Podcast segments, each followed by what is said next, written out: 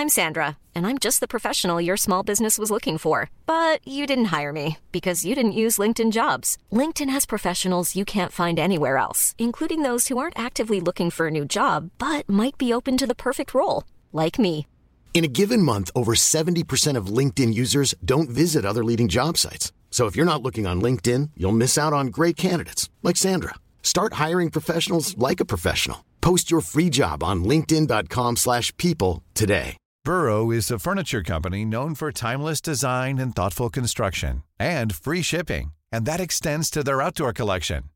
Their outdoor furniture is built to withstand the elements, featuring rust-proof stainless steel hardware, weather-ready teak, and quick-dry foam cushions. For Memorial Day, get 15% off your Burrow purchase at burrow.com slash ACAST and up to 25% off outdoor. That's up to 25% off outdoor furniture at burrow.com slash ACAST. As a farmer's wife, I'm so proud to be sponsored by Farmdrop, the ethical grocer that delivers the farmer's market to your door. Cut out the supermarket with Farmdrop, who deliver food direct from over 250 local farmers, makers, and bakers. Just like a supermarket, you choose a delivery slot and exactly the items you need. But unlike a supermarket, they source as locally as possible and pay producers properly. If you're in London, Bristol, or Bath, visit farmdrop.com. It's a great way to shop, particularly in the build up to Christmas. Quote the code BACKSTORY to get £25 off your first £50 order and to show your support for this podcast.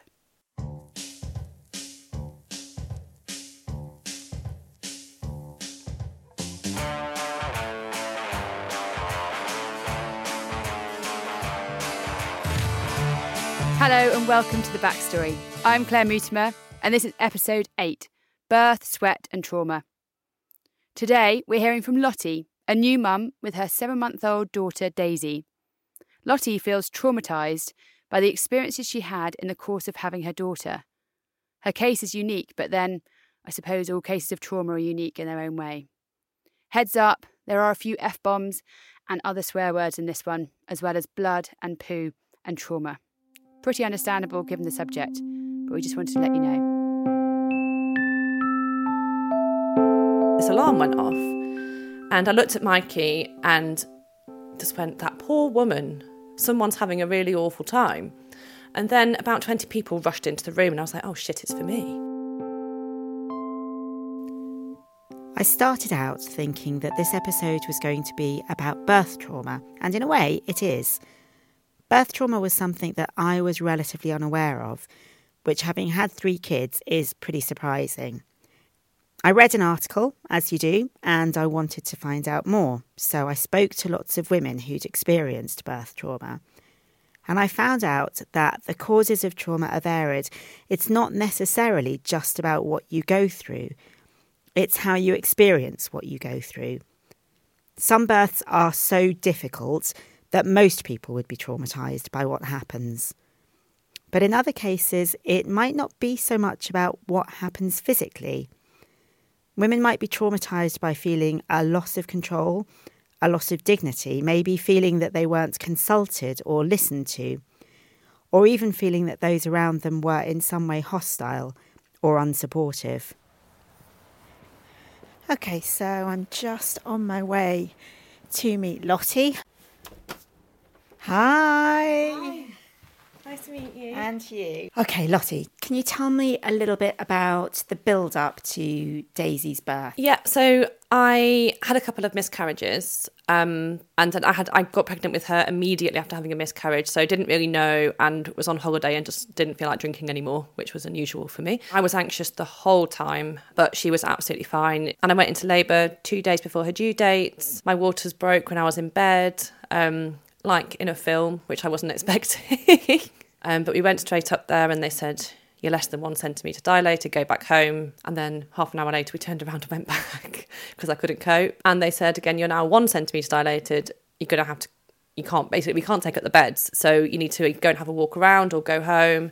So we decided to go home because we didn't live that far from the hospital. Um, and I got in the car and I was hanging out of the window, like trying to rip the roof off. I was in so much pain. Got home, tried all sorts of things, but was just, it lasted four hours, I think, at home. and I was in absolute agony and was behaving like some kind of crazy banshee.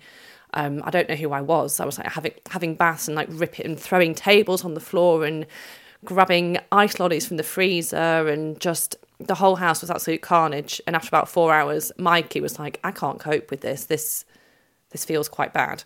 Let's go to, back to the hospital." And I got there um, and was six centimeters dilated. Got straight on the gas and air and they said, "Oh, you've done so well. You've done. You've got so far at home. Would you like a water birth? It'll be over in a couple of hours, probably." I was a bit high on the gas and air pipe and said yes, even though that was absolutely not what I wanted. Really, I don't know why I said yes.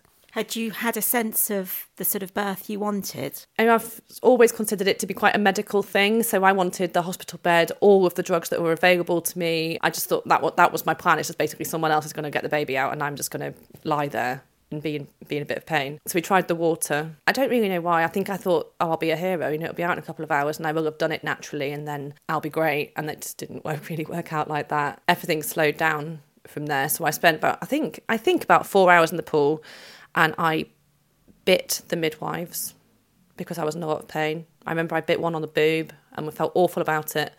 Um, eventually made them get I said about I think after about four hours, I was like, get, get, me out of here. I need an epidural. I need it now. So they got me out the pool. I wouldn't let them examine me. I had an epidural. It was the best thing that has I think ever happened in my entire life. I had a sandwich. Mikey went and moved the car. We just did some like life admin stuff. Chatted to all the midwives, and I apologised for biting all of them. Lottie and Mikey were both pretty relaxed. After a shaky start, things seemed to be going well. But then an obstetrician came into the room listen, we can't find the baby's heartbeat. She, she needs to come out right now. Garbled loads of information at me that I didn't really take in about we might give you a general anaesthetic, we might do a cesarean. Left Mikey in the room. They whisked me into theatre. I think we signed something. Um, can't really remember. Got into theatre. They put the monitors on and went, oh, there she is. She's just moved down the birth canal. And I wish, I wish at that point I'd said, hang on then, stop. What are you doing? But I didn't. And they let Mikey come in because everything was fine, and they said we're going to give you ten minutes to try and push the baby out. Um, we're going to anaesthetise you so you'll feel nothing from nipple to toe. And then they said if that doesn't work, we're going to give you general anaesthetic, and someone's going to stand and hold your throat like this. And I remember thinking, not on my life is that happening. So I will get this baby out. And I couldn't feel anything. So I was pushing and then looking around at all of these doctors and going, Am I doing it? Am I doing it? Am I having a poo? Is there a baby coming? What's happening? And then Mikey had a look and they had they said she'd somehow she'd turned. So they said, We're gonna help you. And they had a ventouse to turn her and then dragged her out with forceps. And Mikey said that he thought her head was going to come off. Like it was so violent. There's no skin to skin. There was no like nice after birth experience. Whisked her off I thought she was going to die. I don't really know why. So they sent Mikey into a different room with Daisy. They just gave gave her to him, and they were like, "We need to work on work on your partner in a little room on his own with a baby." Going, "What the fuck? How how am I going to do this on my own?" Lottie needed to have a balloon inserted into her womb to stop the bleeding. Already dazed and confused, suddenly the ten people in the room doubled to twenty. They handed over. So when he was they had an ultrasound machine on me, and when he handed over to another doctor to put this balloon in, and then he went away. It turned out to be a handover between the medical teams, but for Lottie, it made a scary situation even worse. Once the procedure was completed, she was admitted to a high dependency ward where she could be closely monitored. And I was strapped up, like my legs had these compression pads on, my arms were like with drips and God knows what else. And I was like hooked up to loads of different things. I was knackered and really, really thirsty. And then they gave, Mikey came in with Daisy and obviously the relief on his face. And I thought, oh, everything's probably fine now. And then they gave her to me, but I couldn't really do anything with her because I was so like attached to all these different things. And I just thought like I can't do anything. And they said she started crying, and the midwife went, Oh, she's hungry. So she needs to be fed. Do you want to try? And I was like, I'm high as a kite. No, I can't think of anything worse. Again, another thing that I really regret because they gave her a formula. I wish that the midwife had said, maybe it's just comfort that she needs. So maybe we can help you, and we can, you know we can lie her on you, and she can just like suck at your nipple for a minute. Because if I'd had help, then that would have happened, and then maybe I would have been able to breastfeed because I couldn't. Um, sorry, I'm getting a bit upset. It's all right. It's all right. There was, there were a lot of things happening, yeah. and a lot of almost decisions being made that because of the drugs you'd been given, Yeah. you were off your face and you weren't really in the best frame of mind No. to be able to make those decisions. Lottie and Daisy were in hospital for five days. Daisy had jaundice, so she had a little light pack on her, which meant that both mother and baby were hooked up to various devices. Both of us were all just like, like connected to other things and not each other. It was really odd. Eventually, after five days in hospital, they went home. I think I asked for a scan because and when I'd had a miscarriage, they'd it was a missed miscarriage, and they had to go in and remove it, do the I can't remember what they call it, Like the- like the vacuum thing. So they did that, and they had to do it twice because they didn't get it out. And I something in my head was like, "Can you just check that everything's all right?" And they said, "Oh, it's not routine." I was bleeding for weeks. I was really like I was the first couple of weeks of her life where I was really miserable. I just found it really hard and really emotional and had that like, oh my god, what have I done? I was upset and anxious all the time. If she when she woke up in the middle of the night, I'd be pissed off about it, not like, oh, I just want to nurture my baby. I just cried a lot. And I felt like crap all the time. Like I was drained. I couldn't sit down properly. I was bleeding kept going back to the doctors to say I'm bleeding, and they were like, "It's just lochia. It's fine. You know, you won't. It'll probably it'll stop." And eventually, the doctor said, "I'm going to send you for a scan, but not urgently." And then I thought I felt really relieved, so I took her out for lunch with some friends, and then thought that I felt better. It was like the best I'd felt ever, like in the whole time that she'd been born. I felt like I'm independent. I've got on a tube with her. I've done all these things. I'm going to ace this now. It's going to be fine. But just as Lottie started to feel better, things took an unexpected turn. Then got up at two in the morning to feed her and heard a pop, a bit like my water's breaking, and thought, I've wet myself. That's weird. So I put her down in her sleepy head. I managed to do it quite calmly. Ran off to the toilet and thought, this is weird. Like I could, I could feel so much coming out. And I turned the light on and looked behind me, and it was blood, and it was everywhere. It was all over my sofa, all over the floor, all over the walls where I touched to feel my way to the bathroom, and I screamed for Mikey. Lottie called for an ambulance. She sounded pretty calm, and initially they didn't seem to take it seriously because she was so calm. But as she became more and more panicked, they escalated it, and eventually the paramedics turned up. By the time they came, Lottie was lying on the floor. And I was just like, this is it. I'm going to die. Like, nothing is ever going to stop this bleeding. I'm going to be dead soon. It must have been. I mean, you say you were really calm, but how were you actually feeling? Were you just coming across as calm? How were you feeling inside? I think it was when I actually I felt weirdly numb, maybe, but it was when I could see it pouring out the bottom of my leggings, and I thought, this isn't stopping. It's not. And I wasn't in any pain. Nothing hurt, but I was just I could just see this unreal amounts of blood, and then I thought, I'm going to die, and I thought, whatever I do, I can't let Mikey know that I'm going to die. so I thought I'd be really, I'd be really calm, but I was absolutely shitting myself. Lottie was scanned, and it was discovered that she had retained some of the placenta, the very thing she'd previously been concerned about. like loads of it. How did they figure that out? Did they scan you? Yeah, so I was in. They put me in the resus area, so I thought I was dying. Um, and then they had a gynae doctor come and they scanned me and said, "There's loads of it. It needs to come out." So they kept me in, and it wasn't until like three days later they did the operation, and then so they did they did the suction vacuum thing again, um, and then the next day they discharged me. I asked for a scan, didn't get one. It's not routine, and I said, "You need to." You know, you've left placenta in. I need to be scanned because I need to know um, that it's all gone. They said, we'll set up a follow up like in a couple of months' time. While she'd been in hospital, Mikey had moved them into their new home. So you had a newborn baby, and there had been these repeated scares in terms of whether you were going to make it. Yeah. Mikey was looking after the baby, moving house. I don't know how we did it. I don't think he knows how he did it. I think it was just like head down, get it done. Mikey didn't want to talk for this podcast, and I get that. But think about what he was up against. His partner had already had a very difficult birth in which he thought he might lose her. He'd had to handle a new baby in the early days when Lottie was feeling out of it. He woke up to walls, floors, and a partner covered in blood. Had to cope with the baby again when Lottie went back into hospital. And then, on top of it all, moving house. Oh, and Mikey's also a freelance worker, so you can forget about things like paid paternity leave. Hats off to this man.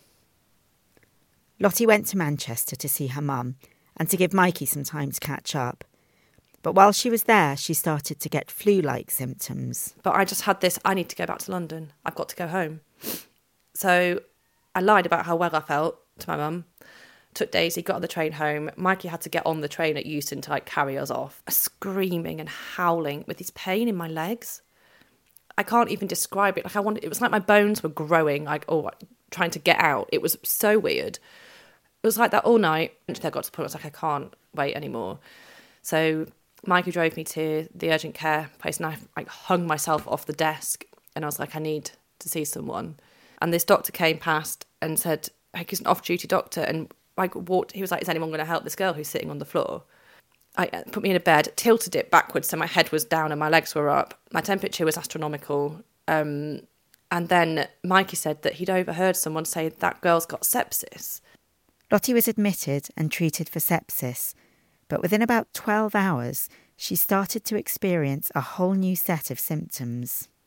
And then the next thing I know, I have iller than I've ever been in my entire life. I'm, I know it's disgusting, but l- literally will not stop pooing.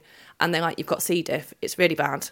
C. diff, Clostridium difficile, a bacterium infection that affects the bowel. And I'd got it because in order to cure or to treat the sepsis, they'd had to give me every antibiotic. Jewelry isn't a gift you give just once. It's a way to remind your loved one of a beautiful moment every time they see it. Blue Nile can help you find the gift that says how you feel and says it beautifully with expert guidance and a wide assortment of jewelry of the highest quality at the best price. Go to BlueNile.com and experience the convenience of shopping Blue Nile, the original online jeweler since 1999. That's BlueNile.com to find the perfect jewelry gift for any occasion. BlueNile.com. Planning for your next trip? Elevate your travel style with Quince. Quince has all the jet setting essentials you'll want for your next getaway, like European linen, premium luggage options, buttery soft Italian leather bags, and so much more. And it's all priced at 50 to 80% less than similar brands. Plus, Quince only works with factories that use safe and ethical manufacturing practices. Pack your bags with high-quality essentials you'll be wearing for vacations to come with Quince. Go to quince.com slash trip for free shipping and 365-day returns. Burrow is a furniture company known for timeless design and thoughtful construction and free shipping, and that extends to their outdoor collection. Their outdoor furniture is built to withstand the elements, featuring rust-proof stainless steel hardware, weather-ready teak, and quick-dry foam cushions. For Memorial Day, get 15% off your Burrow purchase at burrow.com slash ACAST and up to 25% off outdoor. That's up to 25% off outdoor furniture at burrow.com slash ACAST. under the sun because they didn't have time to figure out where the infection was because I would have died. They put me in an isolation room. Apparently, they said to Mikey, It's really bad. You know, she might die. Okay, let's recap. Difficult birth, new baby, retained placenta, lots of blood, repeated hospitalisation, house move, sepsis, C. diff. So the sepsis was sorted out by Yeah. this stage, but because of the antibiotics, you've got is it colostrum difficile or Yeah. something, Something like that. and the and the symptoms. Not to put too fine a point on it, you were you couldn't stop shitting yourself. Basically, Okay. I was in this isolation and they said basically, like, I'm highly contagious. no one could really come and visit me apart from Mikey would come, and everyone had to wear gloves and an apron and like try not to touch me. And I wore nappies, and other people wiped my bum like 80 times a day. It was awful. Um, and obviously, I couldn't see Daisy. This must have been so hard not being able to see her daughter. Grandparents, friends, and family helped out so that Mikey was able to visit, but Lottie was pretty out of it. The first few days, I don't think I had any sense of what was going on. Um, I was on about seven different antibiotics and painkillers. Lottie was in hospital for 12 days. It feels like it was about 12 months. 12 days is a long time. Every week was a milestone, you know, when they're tiny and it's like, she's six weeks, she's seven weeks. Oh my God, and I missed it. Eventually, she came home. How did it feel when you got home? I wasn't really prepared. So I was still really, really ill. And I think there's a, an expectation, you know, when you come out of hospital that you're better. And I was not better. I was still taking antibiotics. I'd also, because I'd been lying down for so long, I'd put on three stone in retained fluid. I was wearing nappies. Um, Mikey had to go and buy me like Tena Lady pants, which was romantic. um, and I couldn't really do anything. I could hold her for a couple of minutes and then I have to give her to someone else to look after. Is she going to disturb that? Well, I'm more. I'm just more concerned. I don't want you. I don't want Daisy to be upset. Do you want to bring her in for a while and see? Yeah, is that all right? Yeah, let's see how she is when she's in here with us. Hey, Bonnie. Oh, pardon you. Oh, is that partly? Forgive me, I go into full on clucky mode. She's gorgeous and she's very relaxed with her mum around. She settles really easily once Lottie picks her up. That bond is evident. Oh, that's good. Is Are it, you all right? is it sleepy buys time? Um, I was still in nappies and still couldn't stop shitting myself um, and having awful stomach cramps, feeling just horrendous and massive and really uncomfortable and exhausted. Um, so after the excitement of seeing her again wore off, like after being home for about an hour, I just felt horrendous. Even though I was getting better, I just felt so unbelievably terrified that I was going to get it again and that this time it would kill me. I had this kind of, you know, all these things happened and I nearly died so many times. Like they just, someone's just not got to finish the job. So your anxiety was around the C. difficile coming coming back and and kind of taking hold, but also around Daisy potentially catching it. That I had that fear as well as the fear that I would have sepsis again. Um, is that just that fear of either I'm going to die of C. diff or I'm going to die of sepsis, but I'm definitely going to die. The type of trauma associated with birth trauma is post traumatic stress disorder, or PTSD. Symptoms can include flashbacks, intrusive memories, anxiety, anger, irritability, and hypervigilance, in which a person feels on their guard at all times. Do you know whether Mikey has flashbacks? No, I don't know. Um, we don't really talk about it as much. I mean, we don't really talk about it as much from his point of view, um, which I think is a bit shit of me, probably. But it's I'm quite selfish about it. I think it's I I talk about it all the time, and he probably doesn't want to hear about it. He probably just wants to move on. But I just wonder whether actually you're not you're not you need to talk about how you feel first. You know, you're not in a position to feel able to support anybody else around this. You, it's not saying that he doesn't need the support as well, but maybe at the moment you're still working through everything that you need to work through. I had a couple of therapy appointments for PTSD, but it was just not not helpful at all. What type of practitioner were they with? I don't actually know. They, I was told that I would just see a trauma counsellor, and like I've had CBT in the past, and I found that really helpful because it's like you go in with a problem, and you think about what the worst case scenario is, and then you figure out like you can sort of break it down into manageable chunks and deal with your problem that way. Apologies if you know this. CBT is cognitive behavioural therapy. But then when the worst case scenario is that you die, like that's just way too big for me to deal with. It sounds from what you're saying as though, like, the big thing at the centre of this, and I'm sorry if this, I, I know that this must be really upsetting. But what's coming from what you're saying is the big thing at the centre of this is that you you really thought you were going to die. After a few weeks of being at home, Lottie was still extremely anxious about getting through the day with Daisy. I went to the GP and said I, I couldn't talk about anything without crying. Like every time I spoke to anyone, I would just break down, especially like a medical professional. How are you? Tears, floods of them. She said, I think it would be really helpful for you if you had a birth debrief and you went back to the hospital and they would talk through why all these decisions were made. So you'd understand a little bit more about what happened and that might make you feel able to process it a bit more. I know that a debrief can be really important for some women an opportunity to meet with members of the medical team to gain a clearer picture of what happened, why certain decisions were made, and to ask any questions. So I thought that would be great. I was doing something proactive to fix it rather than just wallowing in the fear. And I just wanted, I, I wanted to be better for Daisy. I wanted, you know, we'd been through, and for Mikey as well. Like he'd had such a shit time, and you know, we were it was supposed to be this magical. You know, it's our first baby and we're really in love and we're really happy and it should have been just this magical time and it's just been the worst and I was making it longer. And I think we both had this expectation that I'd be physically better and I'd be better. You had a debrief. Has that? Oh, you so, you were going to have a debrief, but what happened? So this was actually a bit of a turning point for me. I was going to have a debrief, and it was booked in. I went along anyway, but I didn't take Mikey. I left him at home with Daisy, um, and just thought I'll just come and see what it's about. And I sat in the waiting room for an hour and a half on a Monday morning, and this woman that I have never met before comes out and says, "I'm sorry to keep you waiting.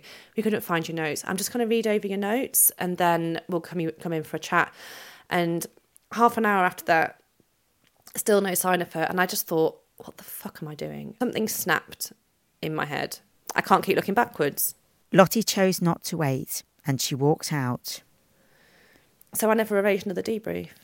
Does that feel like a positive step or does that feel like a screw you kind of step? When I at first it felt like a really positive step, but the reason that I wanted to have a birth, like one of the reasons that I wanted to have a birth debrief and I wanted someone to be accountable for what happened and the mistakes that were made. I wanted to do that so that other women might not have that experience. And I know a lot of the stuff, like the C. diff, couldn't really be helped, um, but the sepsis could have, the retained placenta could have. And I want someone to say, yeah, we fucked up, I'm sorry.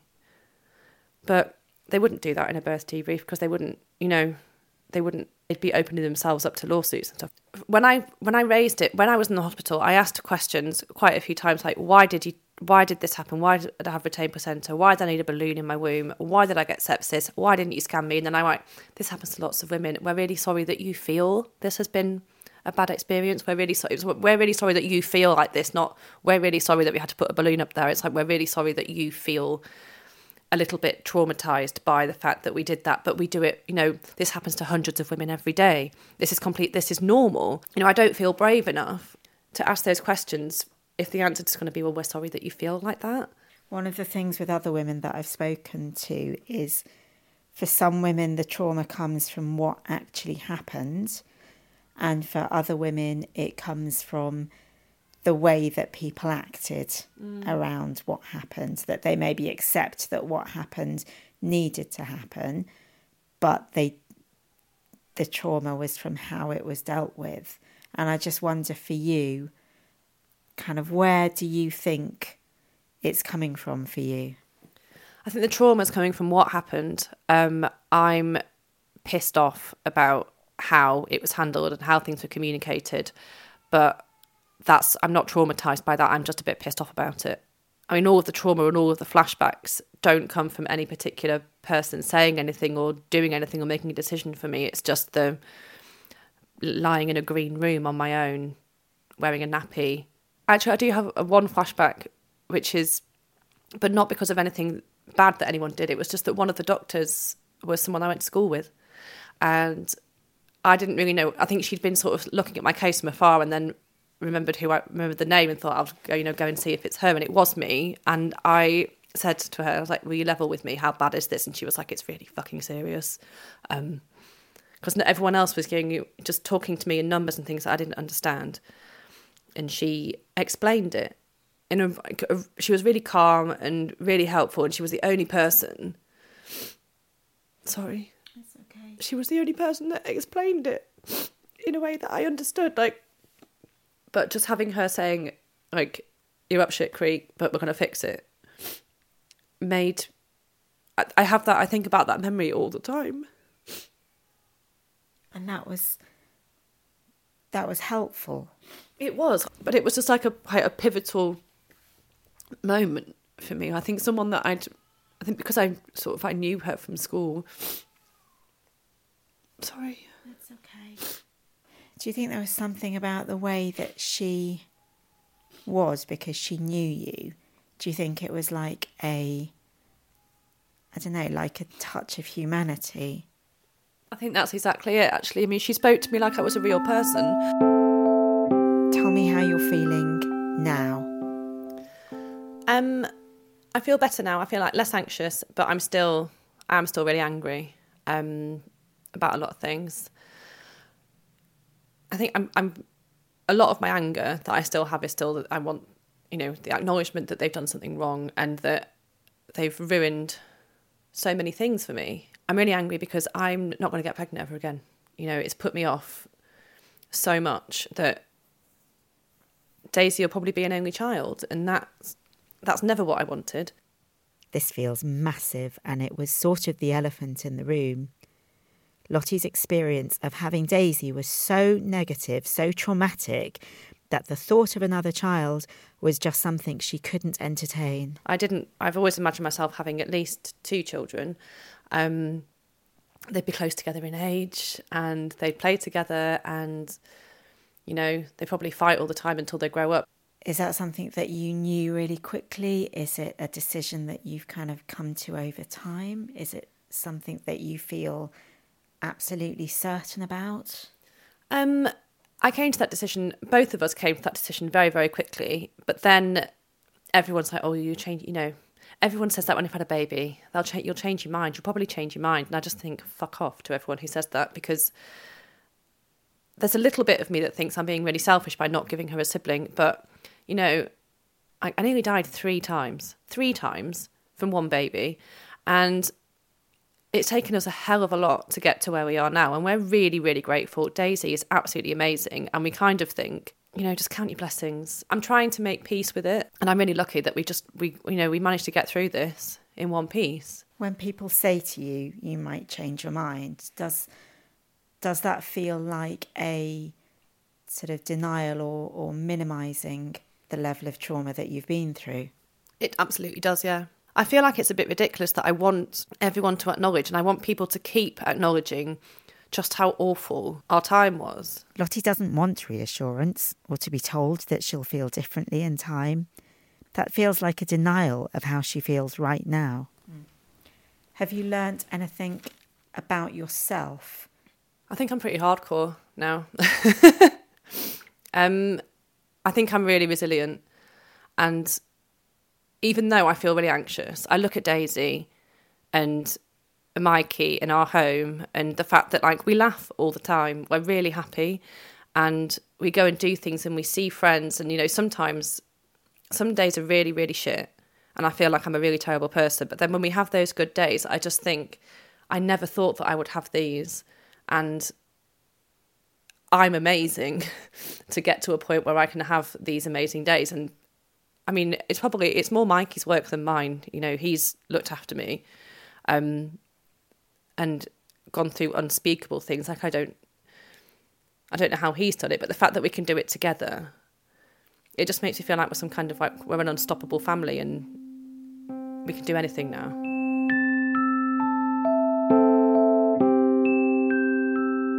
Thank you to Lotty and to all the other women who spoke to us while we were making this programme. This is our final episode of the backstory for 2017, and we'll be taking a bit of a break. But keep us in your feed because we'll be back in 2018 with season two. Before we break up, though, we'll be back on Friday in Backstory Backchat, where we'll be talking more about Lotty's experiences. So let us know your thoughts before then. We are the Backstory Podcast on Facebook and Instagram, at the Backstory Pod on Twitter, or you can email hello at the backstorypodcast.co.uk. We read everything that comes in and we love hearing your thoughts. If you're heading to parties over the festive season, then look out for our backlash against small talk on our social media. Thanks so much for listening, and hopefully you'll hear us on Friday in the back chat. Otherwise, have a great Christmas and see you in 2018.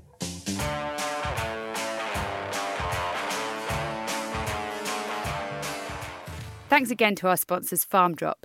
Go and check out their glorious website, farmdrop.com, and quote the code BACKSTORY to get £25 off your first £50 order and to show your support for this podcast.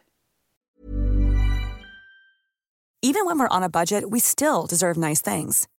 Quince is a place to scoop up stunning high end goods for 50 to 80% less than similar brands. They have buttery soft cashmere sweaters starting at $50, luxurious Italian leather bags, and so much more. Plus, Quince only works with factories that use safe, ethical, and responsible manufacturing. Get the high-end goods you'll love without the high price tag with Quince. Go to quince.com/style for free shipping and 365-day returns.